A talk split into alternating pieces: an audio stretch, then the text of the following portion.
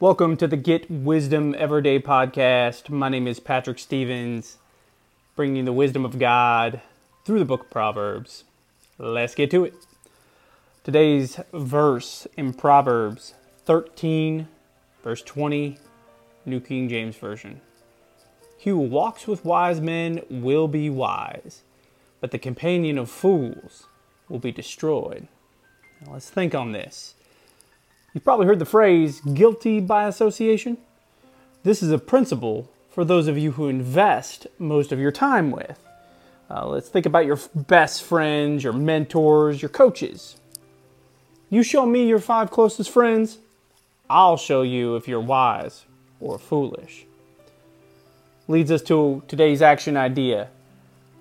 Do a quick inventory of those you spend most of your life with. Now ask yourself this question Are you walking with the wise or the foolish? God bless.